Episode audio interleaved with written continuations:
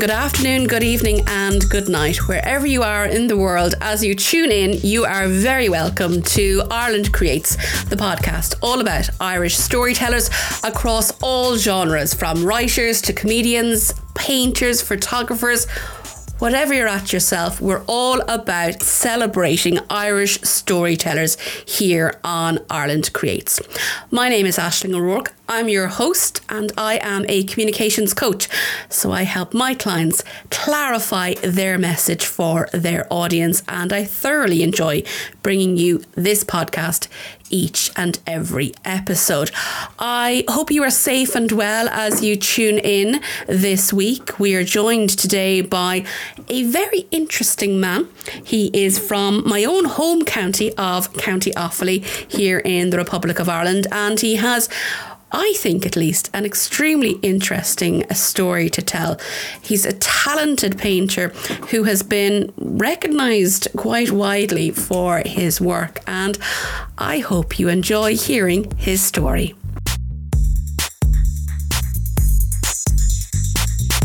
My name is Vincent Devine, and I am an Irish visual artist. Well, Vincent Devine, you are most welcome to Ireland Creates, the podcast all about Irish storytellers across all genres. So, Vincent, in recent months, you came to national prominence, let's put it that way. You got a bit of a media attention um, because of the work that you did and the portrait that you made uh, with and of uh, Vicky Phelan, and we will get to that. But but let's go back to the very beginning. So, who was the young Vincent Devine? Was he always into the art? The young Vincent Devine is a complex young lad. So um, I I was always very artistic. So I was always drawing, and any piece of paper I could get my hands on, I was was uh, doodling on. Um, not to my mother or father's. Uh, uh, I suppose they weren't always happy with it, uh, depending on what paper I got. But I suppose, Ashleen, at seven years of age, I made a conscious decision that I was going to be an artist when I was when I grew up. So people, you know, would ask children, "What do you want to be when you grow up? What do you want to be?" I knew when I was seven and eight what I wanted to be, and there was no change in that.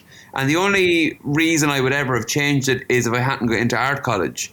And my uh, guidance counselor, Joan Grogan, was a great woman for saying you have to have a backup plan. And I said to her, backup plans for just for people that don't that, that fail. I said I don't intend on not being an artist.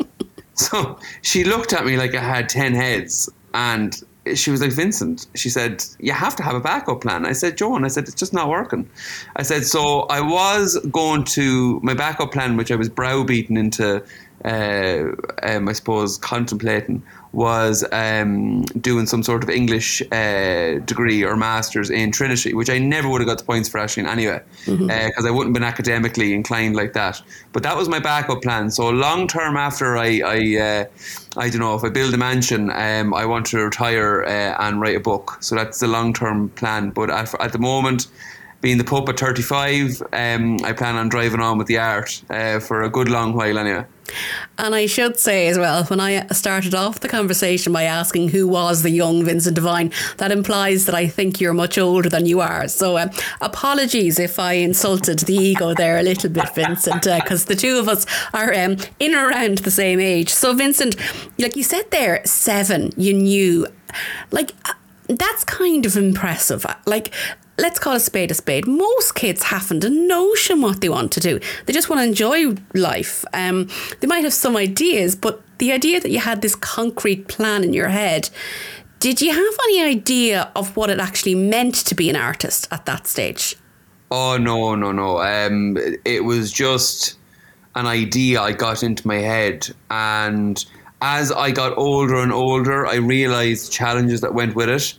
And I mean, an interesting fact as well is when I went to um, my national or my secondary school, when I, in my national school, I would sit in at break time when uh, the weather wasn't great, and I would draw. Uh, people from the history books, and my teachers would give me books, and I would find portraits, and I'd copy them, and they'd stick them up on the board. And then when I went to secondary school, um, they went. Uh, they actually didn't have art as a subject. So I was under the impression that when I was to go into secondary school in Clara, they would get it in as a subject and ultimately never did. And there was plenty of fallings out over that as I got older because it didn't actually deter me from being an artist. Mm. I just needed to find out a way I was going to do it. So I had to go and get private tuition outside of school. And um, what essentially happened was I was the only person. Per, I was the only person sitting in the gymnasium in Clara in Ard Scoil Chiaráin, sitting the Leaving Cert exam when I sat it. Only person in there, and how I got by that exam, I have no idea. I did. I skipped my whole first question. I probably shouldn't be saying this now in case there's younger people listening to it. Uh, but I'm a very bad example. But I skipped my whole first question and I looked at Picasso the night before and he came up. And Picasso, actually, I've studied intensively now, actually, since, funnily enough. And um, uh, a question came up on like Harry Potter and Lord of the Rings for my third question. And I was I was I just looked up and I was like, I'm not a God fearing man now, or I'm not a God loving man to, at the best times, but there was definitely something looking out for me there, I can tell you. Uh, so I ultimately went on then and did a portfolio preparation course because I had to get all my work together, and that's where I learned all my technical skills. and went on to do a year in Limerick and three years in Athlone, um, which is now TUS. Uh, AIT is now TUS and yeah, everything just went from there. Um, so I just started painting just to make a. I started painting recreationally outside of college and started selling them from my mother's house for 50 quid here and 50 quid there and thought I was minted. Uh, that was my weekend drinking sorted, you know, back in the day. And uh, it just kept going and just kept going. And now it just seems to keep going and it's getting more and more to the point where it's a bit intimidating sometimes because yeah, it's getting big now, and the reason I think I feel the pressure is because I'm representing someone like Vicky Phelan mm-hmm. um, on a national stage now with the painting, and um, I just have to make sure I do her proud and I do a good job for all the people around the country, not just women, men as well, and children. Uh, that we can, you know, hopefully reach out and show people the power of art and the power of storytelling as well to uh, affect change. You know, to get yourself through the Leaving Cert curriculum with no like obviously outside tuition and I it's it's one of my greatest regrets that because of the way my subjects fell, I wasn't able to take art in secondary school. Mm. Um, and I suppose it didn't dawn on me, I'll be honest, that I could have done art as a subject outside the school. It didn't dawn on my parents either, like no no shade on them. Um, yeah, yeah. But kind of to be able to do that, to have the wherewithal at that age, you strike me maybe as somebody who, even at that age, was was quite stubborn, and quite determined that this is the path that I know I want, and I'll I'll do whatever it takes. Uh, yeah, but I was still a bit of an oddball though, actually, as well. I mean, it's not as if I was a popular kid in school, you know, but I was very much, I, I always had a very good idea of who I was, I suppose, on a deeper level and then morally as well. I was fairly happy with who I was, even though I made a lot of mistakes, like all, all we all do when we're younger. I kind of was like, okay, well, my reasons for doing art are authentic. I'm doing this because it's good for me. It's good for me mentally. Um, people seem to think I'm good at it, and um, I'll just keep going at it. But I suppose there was always an overarching idea um, that maybe there was something deeper to it that mm-hmm. I just mm-hmm. needed to stick it out at it, and that's all kind of come good now with Vicky Phelan, you know. Now I'm an I'm a very proud Offaly woman. I'm from Tullamore, um, the town. Finally, in the next twelve months, we hope we will have an art centre. Um, yeah. but it's a town like it's it's a county where while it's a very there's a very very active creative scene within the county we don't have things like galleries or uh, to go to look at other artists. So, how did you um, get around that? How did you make yourself aware of what artists existed in the world? Because we're talking about a time where, you know, where we were getting used to the idea of there being a thing called Google, but it wasn't quite the social media age. Yeah. I mean, like I have the gallery here now on Church Road, um, and like that as well. I mean, it has its ups and downs. I mean, I'm able to host private clients here and have private viewings, and that's great. And I mean, things are moving here. But the other side of it, Ashleen, as well, is that people don't really know how to approach this gallery space. Mm-hmm. It's like it's, it's like it's a UFO after dropping into the middle of Tullamore, and they're kind of going, "What's the deal with your man in there? Am I allowed to go in? Is everything in there 50, 80 grand? Uh, is there anything in there for 100 quid?" So Tullamore, I suppose, needs I suppose it needs this gallery here of mine and it also needs the art centre and I would hope to dialogue and work with the art centre going forward. I mean, there is uh, plans being made there at the moment. But I do think, I suppose, when when I started showing my work, Ashling, I mean, I became very conscious that people may have just been telling me they liked my work because we were all from Tullamore mm-hmm. and they liked me as a person. And I said, okay, well, I don't want to become one of those people that goes on the X Factor and makes an absolute show of themselves because mommy and daddy have been telling them they're the best things since sliced bread. So I said, uh, right. I said, what I'll do is I need to start spreading my wings a little bit. I need to go somewhere outside of Tullamore where people don't know who I am. So that led me to heading up to Stephen's Green and putting my paintings on the railings of Stephen's Green, where they have a, a play, an open plein air exhibition. And from the confidence I got from that, because my idea there actually was, look, if the work is good enough, people in Dublin will buy it. Mm-hmm. It, doesn't matter who I'm connected to, who I'm friends with, who my family knows it's very much about the work standing on its own two feet, and it did. And I, w- I met people in different businesses, people that were walking across uh, the street by the Shelbourne that would come over. The, I would always have one big painting to make sure I could kind of. Uh, I suppose whip them around. I mean, one fellow one day was on a bike and he nearly fell over the fucking handlebars of the bike because he stopped that quick to look at the big one. and I and I was like, well, "That's the reaction you want." He was like, "Wow," and stuff like that. So I, and, and, even now to this day, I'll have one statement piece. But that was my thought. I said, look, I need to spread my wings, go out to Tullamore, and now I've brought it back to Tullamore in the form of a gallery that I want people to engage with. Um, but like I said, there's plans underway there at the moment. But that that was how I got my my my leg up was off the back of the sales from Stephen's Green, I started to make money and then I started to put it back into the business, which I always did. And I took a stand in um, the RDS, the National Arts Fair in the RDS. Um, now, it was taken over the year I did it. It's called Artsource now. And I took a stand. It was only the smallest stand left. It was all the money that I had. And I just said, you know what? I was like, I'm just going to go for it. So I did it and I, I made a little bit of profit and then I put it back in the next year and the next year to the point where I grew it to a stage where I had a sellout show in 2018 to an absolutely uh, massive client who I can't disclose at all because he's intensely private. But he came up to the show and bought a, a stand worth of stuff that was valued at 120 grand. But like, Ashling, if I hadn't put my neck out there, I wouldn't have been able to make the decisions I made, or I wouldn't have been able to get the avenues I did because mm. it took an incredible amount of courage and it took an incredible amount of neck, I suppose, sometimes to to do that and to kind of get out there. But like then as well, like my partner Lynn was very influential in that because she was helping me out with helping out with the kids and stuff. So I was freed up to do all my work in the studio, and that's the way it went. But I mean, there was a lot of I, I had to put in serious hours my side whereas I kind of missed out on some of the kids growing up. And so there's a lot more to it than people actually see because I even I heard him on the radio today talking about why can't, why are you giving artists this new uh, pilot scheme for the, the the money? And I think if people knew how hard it was, Ashling, they would throw money at us you know? It's that um it, what's that? It's it's a meme that does the rounds on social media all the time.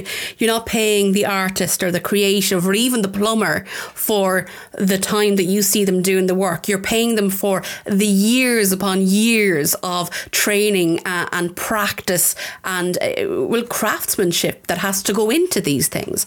Um so yeah I, and I think you're right. I think if people actually realized um it would definitely um, what's that phrase separate the wheat from the chaff a little bit on yes it would and I mean, there's there's some days I'd sit here, and if people were, if I was to open up the windows and throw the walls back, they'd see me sitting in here staring at a painting for an hour and a half sometimes. And what people don't understand is, is that if I go hammer and tongs into a painting, I will absolutely destroy it, no doubt. And there's a lot to be said for how much downtime you take for sitting and just staring at a piece and knowing what's the next best move to make. And I do that in my waking life as well. I sit, I try to sit and silence myself if I have a big decision to make. Now, I do a lot of meditation and stuff in, in the gallery here as well. But I sit and I say, right, what's my next best move? What's the next best thing I can do going forward? And painting's like that as well. You have to know when to, I mean, uh, the way, best way I can describe it, it's almost like I, I, I go into a trance and then I essentially have to know when to pull myself back and make sure I'm not making a mess of the whole thing.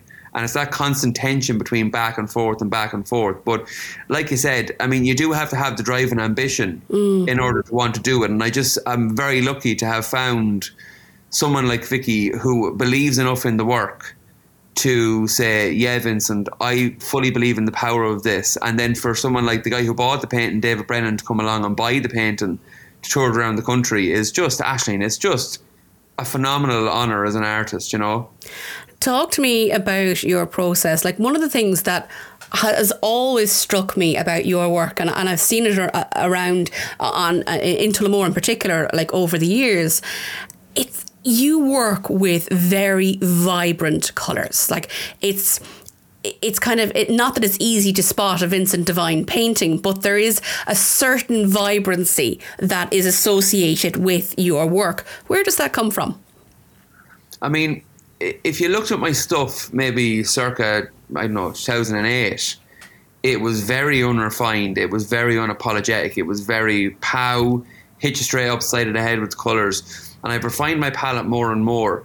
But I just love that celebration of colour. And I mean, it's something that if you don't handle it correctly, it can look very gaudy. Mm. And I always try to kind of experiment and kind of hold myself back and push myself forward but even as I do the new paintings, like even for example, the John Hume one that's actually on show at the moment, if people come down and look in the gallery window, uh, the John Hume one, like itself, it's the, it's the most vibrant colours I've done since the stuff from 2008.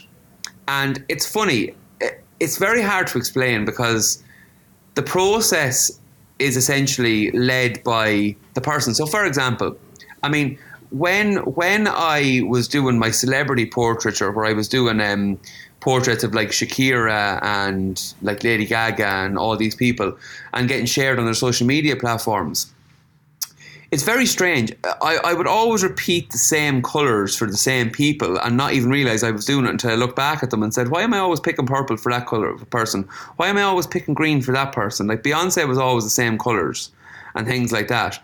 And, uh, you know, when I had the opportunity to meet um, the singer Alanis Morissette, she had said to me that she thought I had a thing called synesthesia. Do you know what that is, Ashling? I've heard of it, but I'm not sure that I understand it. Yeah, it's where people will see things in colours. They'll see mm. words as colours. They'll see emotions as colours. Now, I haven't read up on it now since she said it to me, but she thought I had the same thing she has because she sees things in colours. And she was convinced I had it as well because of the colours I'd used on her face. And I said to her, "No, I actually don't." I said, "That's all intuitive." I said, "I just picked that, I picked that up as I go along," and she kind of found that quite interesting. So, I mean, in answer to the question, I've always been led by what my subconscious is trying to tell me what to do, and like the John Hume one, it's almost like somebody stuck a hand in me and painted that for me. Do you know what I mean? It was crazy. It's it's it's a very interesting process, but it's also very scary because you don't know if it's always going to show up. Actually, mm. that's the other side of it. You come into the studio and you go, God, it's going to show up today. I mean, I've listened to Billy Connolly's um, autobiography um, as an audiobook, and he's very same. He said. At, at some stages, he was like, I'm not going to plan this. I'm just going to hope it keeps showing up, and it does. And I'm just fingers crossed that it keeps showing up for me the way it does. And I mean, I suppose at 35, some people have said to me, I'm only kind of getting started now because uh, everyone expects me to be a little bit older when they meet me and they see the work. So I suppose I hope that's you know portends for good things to come. Do you? And this is probably a very basic question. Do you sketch out the ideas first, or do you pick up a canvas and go for it? Oh, it depends. Um, sometimes now, when I say plan out all the planning goes into the research. It all goes on in my head and it goes into the sketchbooks.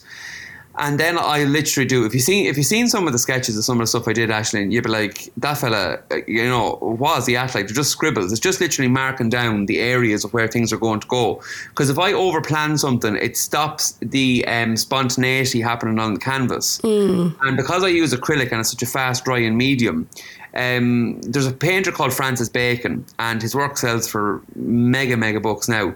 And he would work on the back of the canvas with the oil paint, and that way, when he met a mark, and if he if he wasn't sure about the mark, he would have to make the mark work. and that forces your hand and it forces your subconscious brain and your conscious brain as well not to make mistakes. So it's almost like it's very strange. Like when I when I do um, sketches of people's faces, especially Vicky's one, I'll do it with a pen or a biro, and what happens is it, it forces me to to know that I can't make very many mistakes and that I better make every mark count. And if I make a screw up, I have to start again. And the paintings, especially the one of Vicky, was not unlike that. Um, I mean, I, if I do somebody's face, I have to make sure the face and the eyes are emoting very much so. But there is a spontaneity there where I have to know how much I can plan and how much I can't plan, and then allow it to happen on the canvas. So it's it's it's very nerve wracking, actually. It certainly sounds it. Um, I and the reason I asked the question is because a couple of episodes back on the podcast, I had um, well a mother and daughter duo f- uh, from a, fa- a, fashion brand Misha Tussa, um, and Maretta uh, Gorman Gagan um, is the designer behind it, and she was telling me that she doesn't sketch out designs, that she just she picks up the fabric and she might at three o'clock in the morning the design will come to her head and she'll go down to a mannequin and and start pinning the fabric together, and that's how she does it, and it really got me back thinking about how different each of us is in the process, in the way that we approach um, creative projects, and how you might, for instance, you maybe see the painting of John Hume in, in your gallery window and think, God, he, he had to, that has to have been planned out to a T now. That has spent hours of sketching before he put a bit of paint on anywhere near the, the canvas. But I just find it fascinating to hear the process and what goes into the, the what goes on behind the scenes, you know, but, but underneath those layers of paint. So we've mentioned it a couple of times now, uh, Vincent.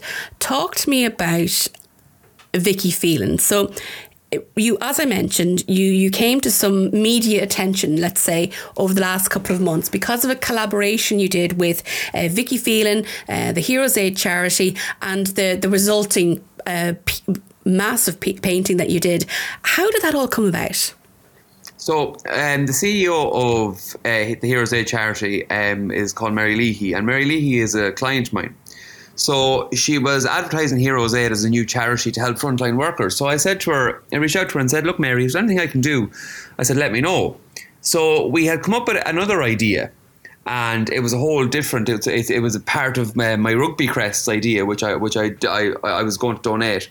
And then things happened and it didn't work out, and you know things got in the way and stuff like that. So um, I had done a painting of a female artist called Artemisia Gentileschi, and she was an um, Italian artist in the 1600s, and she's another formidable woman. And eventually, you know, people might see that hanging up in the gallery as well when they walk by, um, and.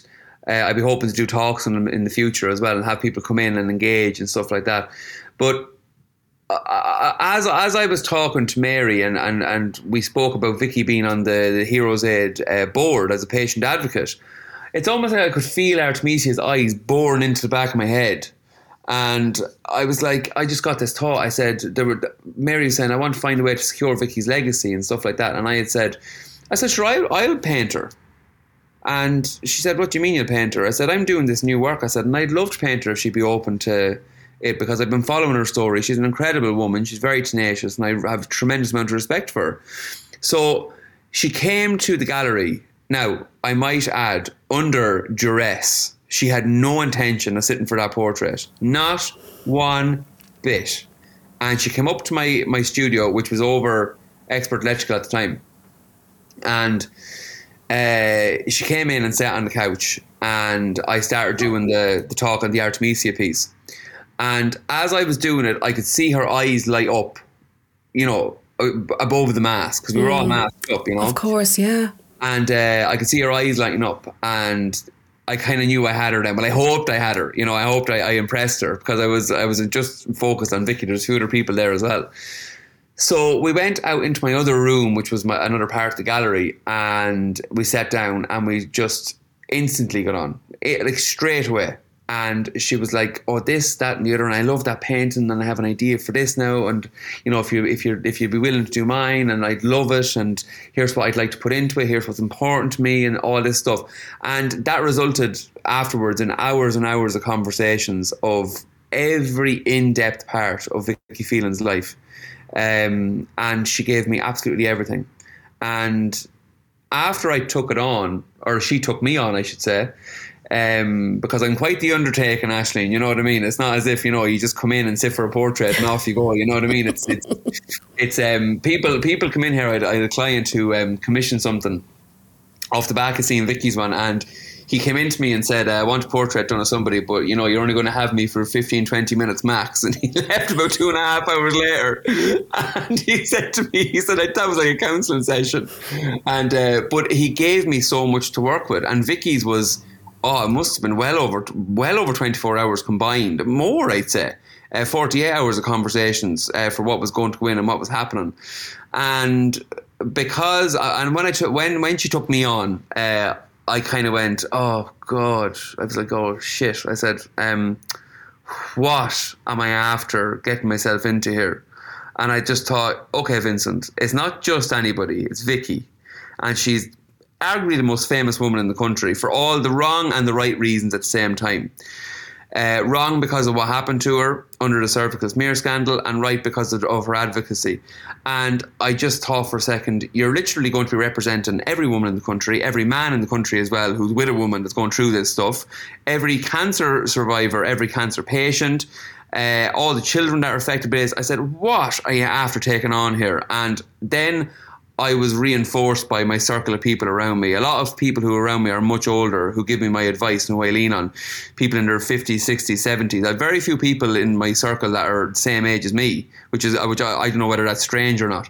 But um, I tend to draw from people that have a lot more life experience than me. Mm-hmm. I feel like you can learn so much from people that have lived their life and have a certain expertise. Absolutely, yeah. And I, in my 30s, I just decided to shut my mouth and open my two ears. And that's what I've been doing. And I've learned a tremendous amount of skills in, in the five years since I stopped talking in my late 20s and just shut up. Um, so uh, eventually, as the process went on, um, I started kind of it started to evolve, and I started thinking the symbols of the horses, and you know, if people go on my website, you know, vincentdevine.com, they can go and they can see aspects of the portrait as well. And I had to run everything by Vicky, and it was a collaboration. It wasn't just my idea. Um, people say to me, "God, you must be very proud of it." I said, "Well, I'm only I, I only can do."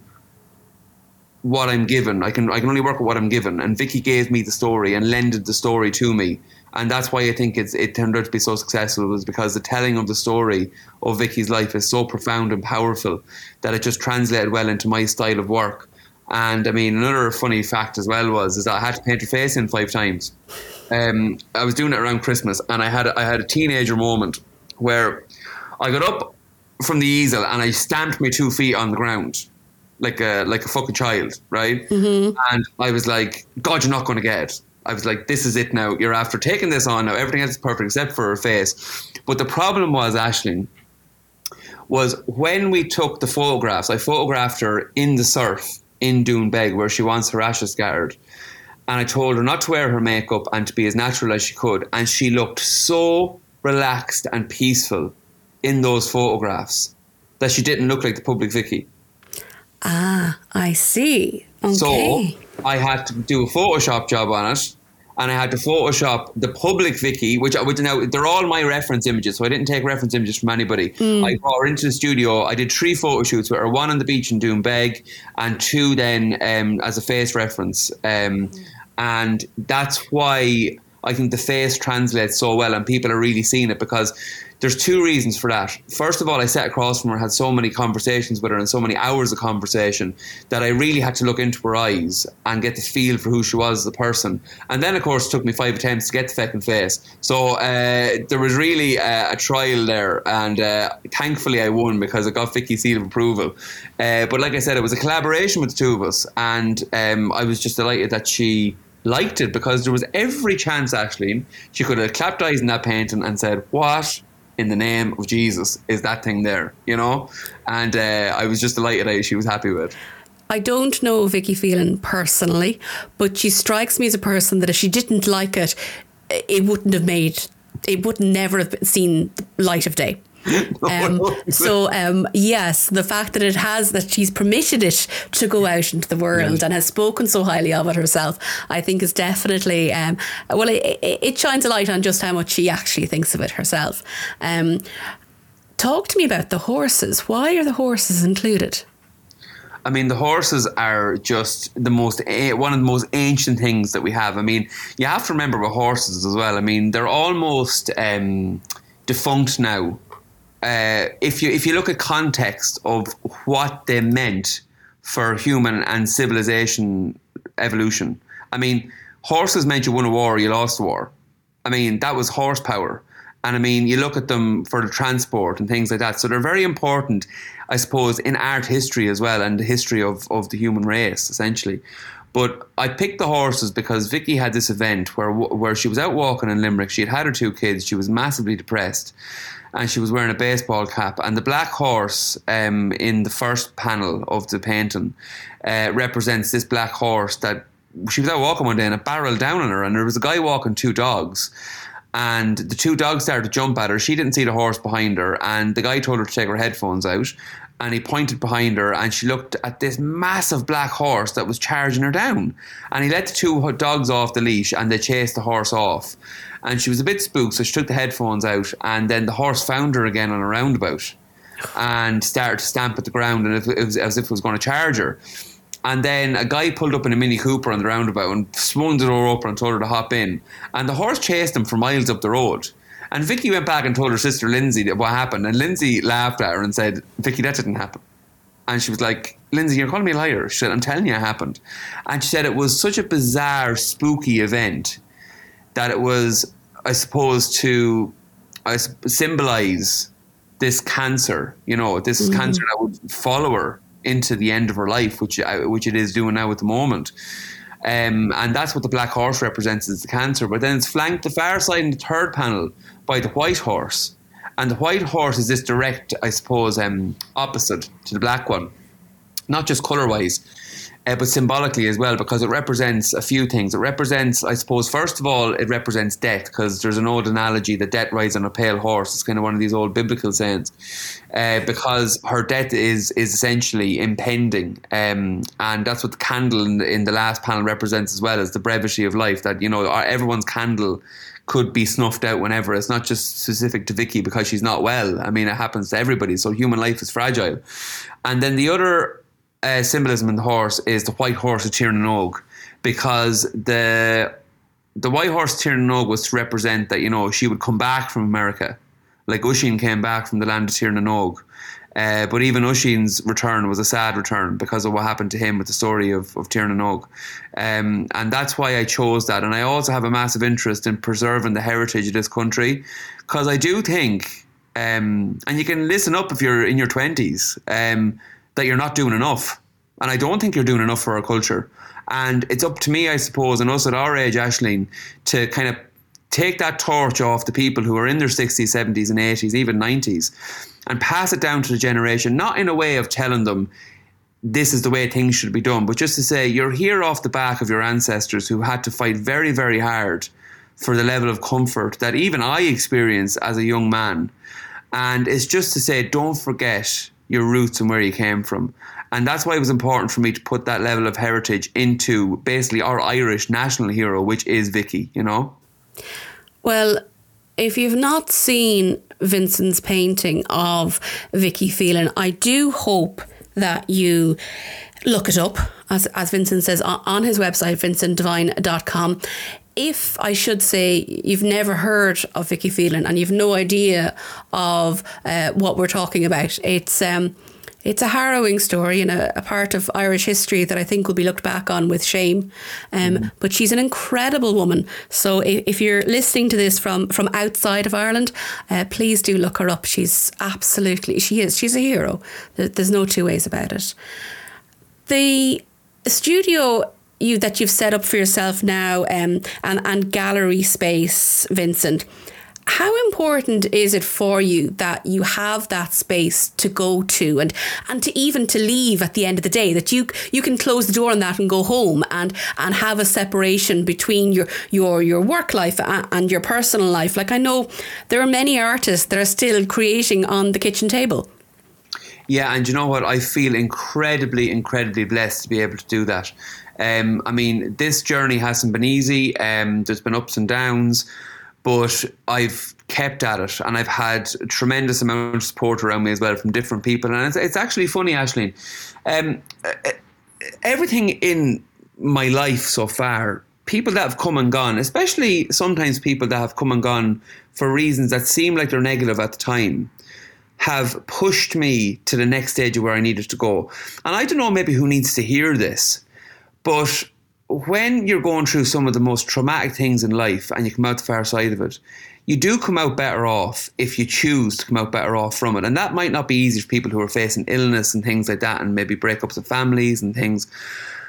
But we have a tremendous capacity as human beings to, especially I think Irish people, to make beauty from the bad things in life. Um, and I do think that's the catharsis when it comes to painting as well. I mean, even if people are painting at the kitchen table, um, I, I suggest they keep doing it. And it really falls into categories of why are you painting? And I mean, when I started painting, I wasn't doing it to monetize it. But as I got older and I was doing it in school, I had to figure out a way to monetize it, especially when I had my little girl, because I realized, okay, Vincent, you're not number one here anymore. You have a little life to support now, so you better get going, get the skates on, and start making some money. And that's what really led me to the path I went on because Anna Lee, who's turning 11 in a few weeks, was the greatest gift I ever had because she put things into perspective for me. And I said, okay, I need to support Anna Lee. I need to make sure I support my family going forward. And that's really what I worked for.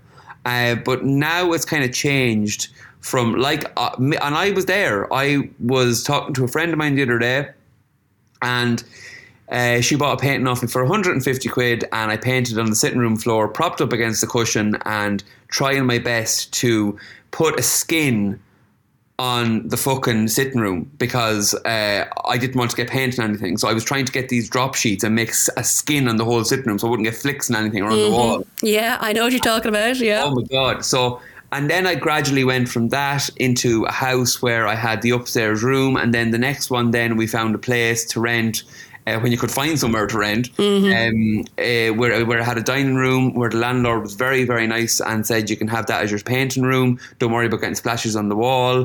Um, and to the point where I ended up making enough money that I could actually go and seriously consider getting my own studio space and ultimately gallery. Uh, but it's funny how um, people would say to me, Vincent, how do I make money at this? And I said, well, it depends what your intention is. If your intention is to make money, you will make money at it eventually. You'll find a way. But you don't have to make money at art if you're getting something else from it. And I say to people, there is something that we get from art that you can't rationally explain. But I can tell you, if I don't paint for more than two months, I am like the Antichrist. I have to paint. It's literally part of my DNA and who I am. It's part. It's very much ingrained in my my whole psyche. So if people are getting it and they're doing it at the kitchen table, I say go for it and keep at it. And any any advice I can give people. I'm more than willing to answer people's questions if they want to ask me questions with the intention of really advancing themselves in the arts. And I mean, the hope essentially, Ashling, I mean, I've had a few private um, clients come to me and say they'd love to financially back me in opening up a school. And I've just said, guys, at the moment, I can't attach myself to that at the moment. But the hope would be is that, you know, I could help support people and show people using my journey as well that there are avenues where you can, I suppose, support yourself financially with the arts. And also you can get something more it for your own mental health because art therapy is a massive thing as well. So, I mean, I'm deeply, deeply passionate and committed to showing people the power of art and the importance of it in society all over the world, you know? And you mentioned and, and I'm just I'm bringing it up now because it seems very relevant to to what you've just said. You mentioned earlier on that that you meditate a lot in the studio and you obviously think very deeply about the work and about the importance of of the arts in general. Um, but I'm curious about that connection for you, the the connection between your arts practice and your psychological well being. Well, I have a meditation story to beat the band. You ready for it? I am indeed. Wait till you hear this. So, I hadn't meditated a day in my life until um, March 2020. And we all know what happened in March 2020. Oh, we Whole world just stopped. Mm-hmm. And I was coming, we went to Toronto to do a show. And we were coming back, and we were sneering uh, myself and Lynn going into the airport because we were charged 10 euro for 10 masks just before everything broke out. So there's profiteering for you. And um, we went into the airport and I said, Will we wear a mask or not? And Lynn was like, No, no, no. We can't be drinking wine, pulling down the mask and drinking the wine and pulling it back up, right? Sneering. And then we came back from Toronto and it was no joke. And then I went to London and uh, that was in March and it was really no joke then. And I came back on the ferry uh, the day before lockdown, and I was able to uh, access my studio. Um, so I was supposed to be in the house, but I figured, look, I go to my studio in town. I'm not bothering anybody. I was supposed to be at home. I broke the protocol. Big deal. Went up, but I wasn't around anybody. I was totally on my own. So um, I went up to the studio, and it was overlooking uh, the street. And it was like actually in this kind of dystopian Armageddonish, uh, strange. There was no people, there was no cars, there was no noise, there was Yeah. no children, uh, there was no dogs, and I was like, "What in the name of Christ is happening here?" And I had to start. I had. I said, "Okay, I'm painting now." The painting is heavily monetized, so there's there's not the catharsis I was getting from that or therapy I was getting from it. So I said, "What am I going to do?" I said, "Great." I start meditating. So I started to meditate, and I did the guided meditations by uh, Deepak Chopra, and found them fantastic because I was only in silence with my eyes closed for five minutes, and it just it was a nice, gentle kind of lead in to meditation. So one morning, I woke up after meditating for sixty days in a row, and I couldn't spell anything over five letters long, right? So I woke up and naturally thought I was after having a fucking stroke, right? And I was like, what is wrong with me? I can't spell anything over five letters. I went down to Lynn and I said, uh, I can't spell anything over five letters. And she went, what do you mean? You're joking. Um, and I went, no, ask me to spell something. So that was fine. And uh, I rang my GP then straight away and said, I need to come over. I said, there's something wrong with me. I can't spell anything. So we went over anyway. And the reason I couldn't do that was because when I was in Toronto, we found a place, a bar over there that did this thing called Rose All Day. See where this is going now? And it was just around the corner from the ice rink. All right. So I went, uh, we went and somebody had booked the table, an open table. And we decided we were going to go ice skating, full of hooch, right? And uh, the long and short Because that's when the best ideas come to us. yeah, Oh, go on. Now, my cousin Sheena, who's Canadian, said to me, she said, You are not allowed to go ice skating. We get taught how to ice skate and ice hockey, but you get taught GAA. She said, It's absolutely nuts. Don't do it. So I ended up falling naturally enough right on the back of my head, right? So my I hit completely the base of my skull. Didn't crack anything, but gave it a nice old wobble. Mm-hmm. Now, what me and the GP came to was that I had a delayed concussion. And obviously, I fell asleep on my delayed concussion and I was a little bit off. Now, when I couldn't spell anything, it was months and months later down the line. It must have been about uh, May, June. And he said what happened was because I had kept up the meditation for a few months, he said it had changed the shape of my brain to a degree where it it, it created a delayed reaction to my concussion, and that's why I wasn't able to spell. Can you spell now? I can spell now, yes. Okay, But okay. if that's not an advocation for meditation working, Yeah. I have no idea what is. It actually changed the shape of my brain, Ashling. It actually changed my brain shape. And what it did for me was it allowed me to plan my day. If I needed to just lie there and just meditate, it would be fine. If I needed to, if I had pain in my body, sometimes it would go away. Um, if I needed to visualize something, I would visualize something. If I, I practice intermittent fasting, so some days if I came in and didn't have a drink of water, I would have these kind of massive, kind of trippy visualizations during meditation. I am a huge advocate for it because what it did was it gave me the space I used to get from the painting and I couldn't get any more. Okay. It's it's incredible. Okay, so at that point, because I suppose there is that that fear that that when the passion becomes the day job, that you, you still need something else for you. Um, so that's oh, that's fascinating. That's really very interesting. And like, would do you do you encourage other people to meditate? It depends on the person. Some people. Do you know what I found as well, Ashling? Um, I found I actually liked who I was more when I was in meditation than when I was awake. Our meditation. and I found that very strange because. Um, uh, you know, I thought, like I said, when I was younger, I was fairly happy with who I was and I had good morals, but I made a lot of mistakes. And when I went to that quiet place in meditation and I spoke to myself, or I had that quiet time, I found it wasn't as noisy as I thought it was going to be. Mm. And that's what everyone's afraid of with meditation. They're afraid that all these bad thoughts or all these racing thoughts are going to come rushing in. And they do, Ashling, they do. But there is a way to take yourself out of it and observe these thoughts as just being thoughts that you're observing. And it makes it much easier to just t- sit with them. But you see, I'm an analyst by nature, I'm a researcher, so I don't mind analysing my thoughts and looking where they come from. But that may not be easy for some people. But if people stick it out, they will find a peace that you can't find when you're conscious and your neurology is and your serotonin levels are racing and stuff like that. There is great merit Sure, that's why it's been around for thousands of years, actually, yeah. because it worked, you know, and it did work, and it is working, you know. So, uh, oh, absolutely, huge advocate for it. Uh, but to get people to do it now is a whole different thing altogether.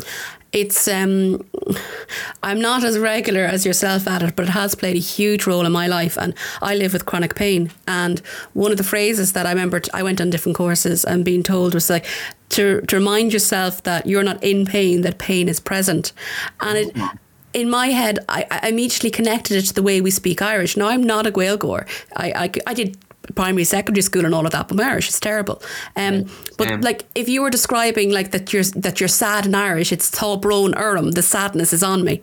Yeah. Um, and I think that's one of the one of the beautiful skills that you learn through meditation if you follow that path. But obviously, each to their own, and what works for you might not work for somebody else. Um, I'm interested in in what you said there about you know encouraging young people to to look at Ireland, to look at our culture, to see what they can do to to continue it on. How important do you think it is that there is that connection between maybe an older generation of artists to somebody in your position to, to somebody younger that, that people are there along the way to support each other? I mean, I have a huge amount of respect for the youth of today because we're becoming a global generation. Mm-hmm. Everything is happening now with social media. We're becoming globalized. But there are things that we can celebrate with this globalization where we can bring the diversity we bring as Irish people to different cultures. And I suppose what I'm trying to do is bridge the gap between the older and the younger generations to say, right, lads, just wake up now a little bit. Let's let's just wake up a little bit more now. And I we know life is stressful, and we know that you know we're becoming more mentally and consciously aware of stuff. But just remember that the standard of living that we have is off the back of our ancestors, and they really struggled. I mean. Uh, when I did the research on the famine for my Jack B. Yeats piece, I mean, Jesus Christ, Ashling. I mean, they were finding people with, with grass in their mouths because they were trying to get nutrition from the fucking grass. And I mean, these mm. are our ancestors. And, and you know what? The reason that there's no ancestors theirs now is because they all died. And the reason we're here is because our ancestors survived through whatever means they needed to. And, you know, you, you kind of look back at it and you go, okay, well, survival is the one main function at the moment. What is that redefined as now? And what does survival mean now, whereas it would have meant back then? And by getting the stories from the older generation, not to dictate or to say, this is what they had to go through. Like, remember when we were younger, it was always like, uh, you know, there's kids starving all over the world, you know, and you oh, won't yeah. eat your dinner, you know, and we were like shamed into not eating our dinner. But like, that's all gone now, and every, everything is advancing so much quicker. And I think it's about kind of holding awareness for history. That's why I do people who are, why I do, you know, paintings of historical figures to say, look, history can teach us tremendous lessons about what we did wrong so let's not repeat the mistakes of the past. I mean, even now, after doing John Hume's uh, uh, painting and researching everything up the north, I had to kind of look now at the bomb scare that happened a few weeks ago and say, there you go now. That's how easy it is to slip back if people forget what people like John Hume, Seamus Mallon, and Austin Currie fought for. And it's very much, and, and I mean, I don't know about you, Ashling, but John Hume's work would have went over my head. Mm. And I mean, I was deeply ashamed at the fact I didn't that everyone knew about Heaney as the the, the Nobel uh, Prize winner, but I didn't know about John Hume and the work that he did. So the John Hume painting was a reaction to my shame of not knowing the Trojan work that he did for the landscape of this whole country. And I do think it's not a bad way to go forward. I mean, maybe that's the one good thing about shame is that it does make you look at you know your own private shame uh, historically and say, well, what can I do to advance this? So that's why I did people like Jack B. Yeats and people like John Hume. And I do encourage the youth of today. Like, it's very easy to access this podcast because it's accessible. You can listen to it when you're doing in the gym or when you're walking or whether you're doing something. So I think the, the, the way of communication now has opened so many more avenues for people to consume information. And the fact this is long form and not 15 minutes on the radio, where they're like, come on in, Vincent, there you go, good luck. Even though it's great and it's concise to a point and it makes you think on the hop, I think there is huge merit in the youth of today accessing information like this. And who knows, it might lead them down a rabbit hole that they might, you know, changed the course of their life. Like John Humes has changed the course of mine. I mean, he's taught me how to find the common ground with most people and even people I fundamentally disagree with. And I didn't think that was possible. I mean, he sat across from Mar- Margaret Thatcher. Yeah. And I mean, whenever anyone mentioned Margaret Thatcher when I was younger, there'd be steam coming out their ears. Or Ian Paisley and stuff like that. So, I mean, his work has profoundly affected my life, but I'm very lucky that I'm able to sit here and research him. So all I can do is talk to younger generations and different generations to say, look, here's the here's what it is as I see it. Doesn't mean that I'm right or I'm wrong. It just means that I'm giving you the actual information, the facts. I'm not expounding on the facts for any political gain or any social gain myself. I'm saying here's the landscape of what things look like. Here it is today. What can we do to make sure that people are supported moving forward? And how do we not make sure that we, that we how do we make sure we don't repeat the mistakes of the past, like what happened with Vicky Phelan and like what happened with cervical smear scandal. On that note, Vincent Devine, what does storytelling mean to you? Well, it's now become it's now become my everyday. I mean, my, my, my mother always said I had a big mouth and it would come in good for something. And I did kiss the Blarney Stone twice, which may not have been, I don't know. The jury's out in that one, Ashling. Um, but storytelling to me um, is one of the oldest traditions we have um, from this beautiful green island of ours. And we've brought it all over the world because of having to leave this country in such tragic circumstances. And we brought our stories with us. We've brought them to Australia. We brought them to America. We work in embassies. We work in different blue collar jobs all over the world. And people like us and love us because of our ability to tell stories. And I suppose the privilege I now have, which is ultimately the saddest privilege, is to keep Vicky's legacy alive through the avenue of storytelling. And for me to be able to paint and make a career, which is only supported by people who buy my work, um, to be able to make a living at this and support myself and my family, but also to be able to do something socially active with it through the medium of storytelling combined with the painting is an absolute dream come true. And I really hope and encourage people to come and engage with the works, and especially with Vicky Phelan's one, and use it as a beacon of hope after you hear the story about her life. Not to be sad, but to keep yourself going and realize nobody has to go through what Vicky had to go through. And I'm just going to get myself checked and get my daughters checked and get my husband to get himself checked. And that's where the storytelling's coming in. I'm weaving people's stories into the narrative of these paintings. And I think that's one thing that we can be proud of as a nation that we are ultimately and will continue to be a nation of storytellers. Well, Vincent Devine, it's been an absolute pleasure to have you on Ireland Creates. Thank you very much for your time. Oh, Ashling, thanks so much. I really enjoyed it. My sincere thanks to Vincent Devine for being so generous with his time. I would encourage you to check out his website, vincentdevine.com, to get some insight into his story and his work. And I do intend on popping into the gallery on Church Road in Tullamore over the coming weeks. Well, I hope you enjoyed the podcast this week. If you would like to get involved in the podcast, if you'd like to nominate somebody to be featured, please do get in contact with me through my website, ashlingo'rourke.com. You can send me an, e- an email to info at ashlingo'rourke.com. The podcast theme tune is by createschool.ie and the artwork is by clairecreative.com. That's all we have time for on this week's episode of Ireland Creates. Have a great week and stay safe.